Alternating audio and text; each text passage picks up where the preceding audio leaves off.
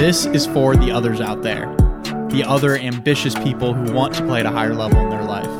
It's time to get curious and get real. Join me, and together, let's find the others.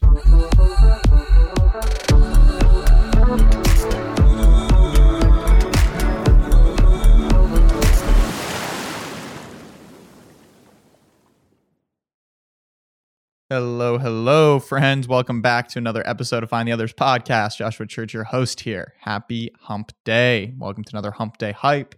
Little tidbit, perspective shift, takeaway for you here to keep you through your week. And this is a little story I wanted to share from this past weekend. So I was very, very happy to be able to travel to St. Louis, Missouri this past weekend to go uh, watch one of my very dear friends um, in his office playing for the St. Louis Cardinals with a couple buddies of mine. Uh, we make it an annual trip, and it was such a blast. Um, and it's it's just a funny thought to be able to one go watch your friend in his office doing his job, which happens to be in front of in a very big stadium in front of lots of people and playing a playing a game, which is pretty pretty hilarious and uh, and just really cool. And it's always a beautiful thing and a reminder and very inspiring to see people doing what they are naturally talented at and what they're capable of doing at the highest possible level. It's very inspiring to me and to so many of us. And I think that's something we can all strive for is how can we be the best at what we do. So I had an amazing weekend out there. And one of the things really struck me at the game. At one of the games, uh, I think this was Saturday night, the Saturday night game, sold out crowd, 45, 50,000 people there and we are we're sitting down in kind of the lower bowl area. And if you've been to a sporting event or you've watched sports on TV, you've probably seen the wave, right? Where the where people stand up and throw their arms up in the wave and then they send it around the stadium and everybody it looks like this giant wave moving through the fans across the stadium. And it, it's such a cool thing. It was it's always been a cool thing for me. I've always loved the wave. I don't know why, but I think I found out why watching the wave get started right in front of me. So a gentleman comes comes up uh, and he goes down to the lower bowl and he and he looks back up at the crowd and he goes, "All right, we're gonna start the wave. Ready? One, two, three, and goes up. And there's like only a handful of people that do it the first time. And then he like claps really hard. He's like, "All right, all right, all right, ready? One, two, three, and then goes back up. And a few more people go this time. And then he goes, "All right, ready, ready, ready. One, two, three and then a few more people, and it starts to move a little bit into the next section. And he's like, okay, okay, okay, okay, ready? One, two, three. And then more people go up, and it actually sends the first slight wave across the entire stadium until it comes back. And when it comes back now, everybody in the section is watching and waiting for it to come back. And when it comes back around, everybody goes up. And then the next wave it sends around goes even stronger, and more people join and then it comes back around and then even more people are getting up and then it goes back around and now we got this fully formed wave and it was so cool to be able to see one guy, one person setting 45,000 people into motion, literally moving 45,000 people to their feet. And I think that's why I love the wave because of, of the ability for one person to make such a big movement, so to create a movement and to create such a big impact.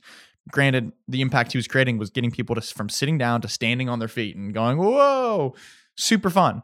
But this guy I noticed a couple things from this guy. One, he didn't care what other people thought about him. So many people, majority of people in that stadium would never, ever, ever get up and be like, all right, we're going to do this. Why? Because you run the risk of people not following you, people not listening and failing and it being embarrassing. And then you going into all these fear patterns about how you're you're gonna die, right? That's the, the thought pattern we go down. So seeing him, one, not care about what other people think or thought about him, and two, being persistent not everybody jumped in the first time. Not everybody jumped in the first five attempts, but it took being persistent and believing that we're going to make this happen. And he had such conviction and certainty that he was going to make this happen and we were going to do this wave and it was going to be a beautiful wave that we all bought in. We followed him. We're like, yeah, let's go. All right, I want I want I want to see this guy win. I want to I want to join on this. I want to be a part of this. And then the third thing I think is that it it it takes those first few movers and shakers to follow the leader, right? Like the the he yeah, it's great that he was a leader and got up and did that, but the wave doesn't happen if people don't also catch on. And then there's this point of critical mass where enough people catch on that it becomes safe to join. It reminds me of the video where you see the one guy get up and start dancing at like a park.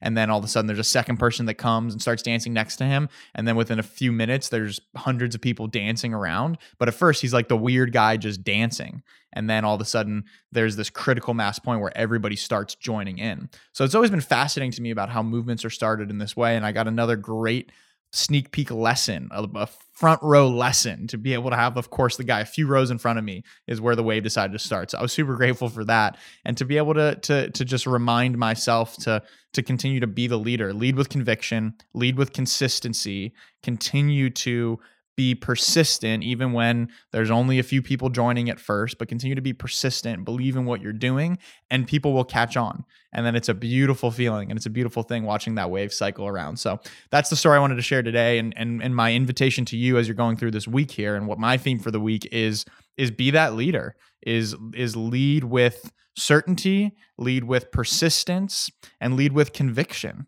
those three things certainty, persistence, and conviction, whatever it is that you're doing this week and today, call those three things as your intention and lead with those three things.